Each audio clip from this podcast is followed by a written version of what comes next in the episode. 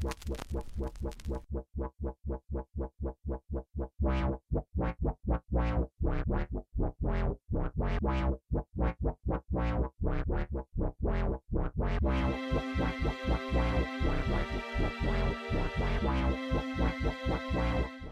Affäre an sich ist recht Luxemburg-spezifisch, weil die Attentate in Luxemburg stattgefunden haben und auch eher unbekannt sind außerhalb Luxemburgs. Kaum ein Kriminalfall hat Luxemburg derart in Atem gehalten wie die Anschlagsserie, die das Großherzogtum von 1984 bis 1986 erschütterte. Untertitelt das Luxemburger Wort sein eigens für die Bombenlegeraffäre eingerichtetes Dossier.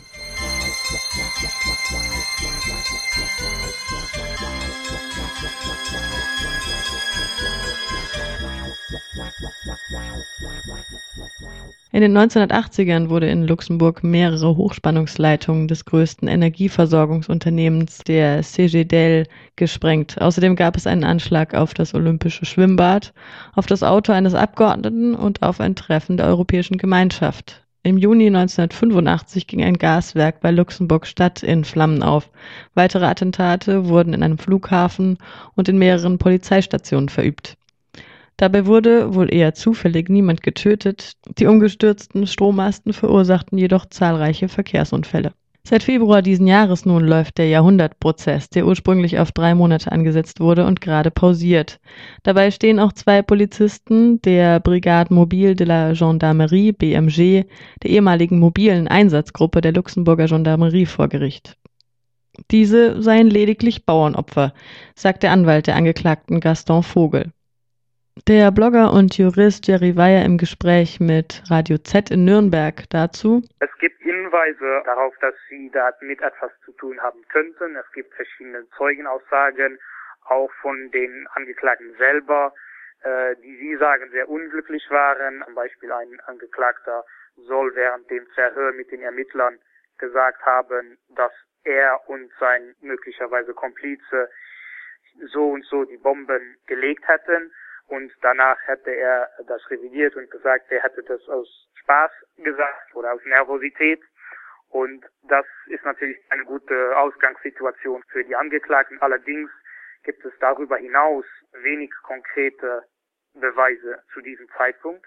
Allerdings ist das äh, der Prozess noch im, im Gange und äh, es sind noch einige Prozesstage angesetzt. Von einigen Zeugen heißt es, sie seien wenig glaubwürdig, so zum Beispiel Andreas Kramer, Historiker aus Duisburg. Mein Vater war in Luxemburg, sagte er dem Dreisat, welches eine Reportage zu dem Thema im Mai produziert hatte. Er hätte dort Ferienhäuser als Übung gesprengt. Da gibt es auch NATO, die dann mit dem Stay Behind äh, mit äh, verwickelt sein könnte. Also da gibt es einige Punkte, die ins Ausland zeigen. Außerdem gibt es den äh, Zeugen äh, aus Deutschland, der erzählt hat vor Gericht, dass er Beweise dafür hätte, dass der Stay Behind verantwortlich wäre für die Anschläge und somit auch den Zeugenstand schon äh, ausländische Zeugen ausgesagt haben. Äh, Andreas Kramer ist äh, Historiker und war in den 90er Jahren Chefarchivar im Bundestag. Vor dem Luxemburger Gericht, das sich momentan mit diesen Bombenanschlägen beschäftigt, sagte er aus, dass sein Vater in Deutschland für die Stay Behind Truppe verantwortlich war. Sein Vater war ein Agent des Bundesnachrichtendienstes und er habe die Stay Behind Truppe betreut und hätte in direkten Kontakt mit dem luxemburgischen Chef des Geheimdienstes gestanden. Außerdem hat Herr Kramer ausgesagt, sein Vater hätte die Anschläge in Luxemburg vorbereitet und mindestens drei Erpressebriefe geschrieben. Diese äh, Anschläge, so Herr Kramer, seien geschehen, um die Bevölkerung einzuschüchtern. Äh, unter anderem bezeichnet er seinen Vater als Terrorist und Mörder, der auch für die Anschläge auf das Oktoberfest in München verantwortlich gewesen sein soll. Ja, es ist immer schwierig, einen einzelnen Zeugen äh, direkt einzuschätzen. Ähm, Kramers Aussagen sind äh, nicht komplett aus der äh, Luft gegriffen. Es gibt Beweise, die auch von der Verteidigung vorgelegt wurden, dass zum Beispiel die Stay Behind Truppe in Luxemburg nicht ganz so passiv war, wie das vom Geheimdienst immer äh, gesagt wurde. Allerdings zweifelte nicht nur die Richterin und der Staatsanwalt an den Aussagen. Er hat doch fast 20 Jahre lang damit gewartet, bis er diese doch sehr gravierenden Anschuldigungen öffentlich gemacht hat. Außerdem hat er sich in eigenen Aussagen widersprochen. So sollen die Anschläge von Experten ausgeführt worden sein, die unter anderem auch andere Anschläge schon verübt haben sollen. Allerdings zeigen die Beweise darauf hin, dass vor allem die ersten Anschläge auf die Hochspannungsleitungen eher von Amateuren ferngestaltet wurden, die sich erst im Nachhinein die Bomben immer besser gebaut haben. Auch verwickelte sich Kramer vor Gericht in äh, Widersprüche, was einen Anschlag am Nationalfeiertag 1985 betraf. Äh, am Ende seiner Aussage, das macht das Ganze noch ein bisschen skurriler, hat er sogar äh, das Publikum vor Gericht um Applaus gebeten. Das macht den Auftritt insgesamt recht äh, skurril. Mit der Aufklärung kommen immer wieder Fragen auf, ob nicht vielleicht ausländische Geheimdienste oder ausländische Stay-Behind-Truppen zumindest mitverantwortlich waren für die Anschläge.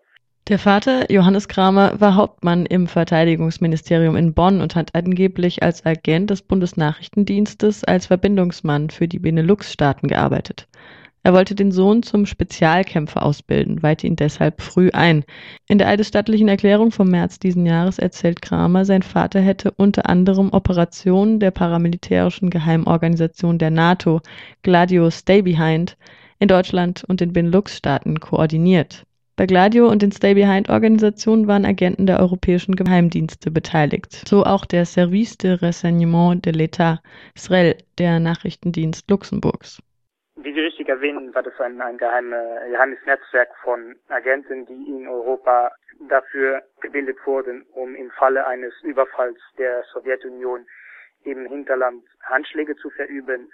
Und besonders der italienische Arm der Stay Behind Truppe, auch noch Gladio genannt, hatte in den 80er Jahren Anschläge auf die Zivilbevölkerung verübt.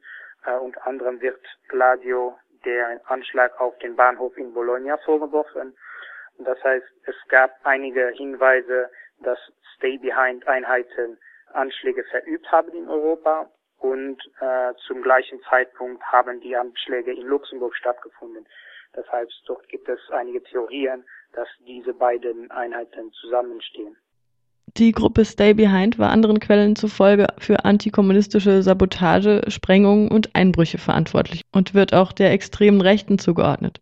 Sie soll zwischen 1950 bis 1990 Terrorakte und Morde in mehreren europäischen Ländern durchgeführt haben. Die Luxemburger Gruppe von Gladio Stay Behind war, Zitat Kramer, verantwortlich für sämtliche Einbrüche und Sprengstoffdiebstähle während der Jahre 1984 bis 85. Weiter führt Kramer in seiner eidesstattlichen Erklärung aus, Zitat, Luxemburg war in diesem Jahr, da es die Hager Konvention über das Verbot von Sprengstoff nicht unterzeichnet hatte, der ideale Ort solcher Übungen.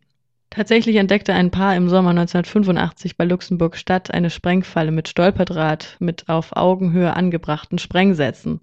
Aus Wikipedia, der Freien Enzyklopädie, Zitat, der Einsatz von Sprengfallen widerspricht dem Grundsatz der Genfer Konvention, welcher im Kern besagt, dass Personen, die nicht direkt an den Feindseligkeiten teilnehmen, unter allen Umständen mit Menschlichkeit behandelt werden sollen. Sprengfallen können indifferenziert sowohl ZivilistInnen als auch SoldatInnen töten oder verletzen. Daher wurde ihr Einsatz in der Schweizer Konvention von 1980 als inhumane Waffe verurteilt. Zudem, so Kramer, sollten alle diesbezüglichen Attentate die Bevölkerung terrorisieren und politisch zu einem Rechtsruck einschwören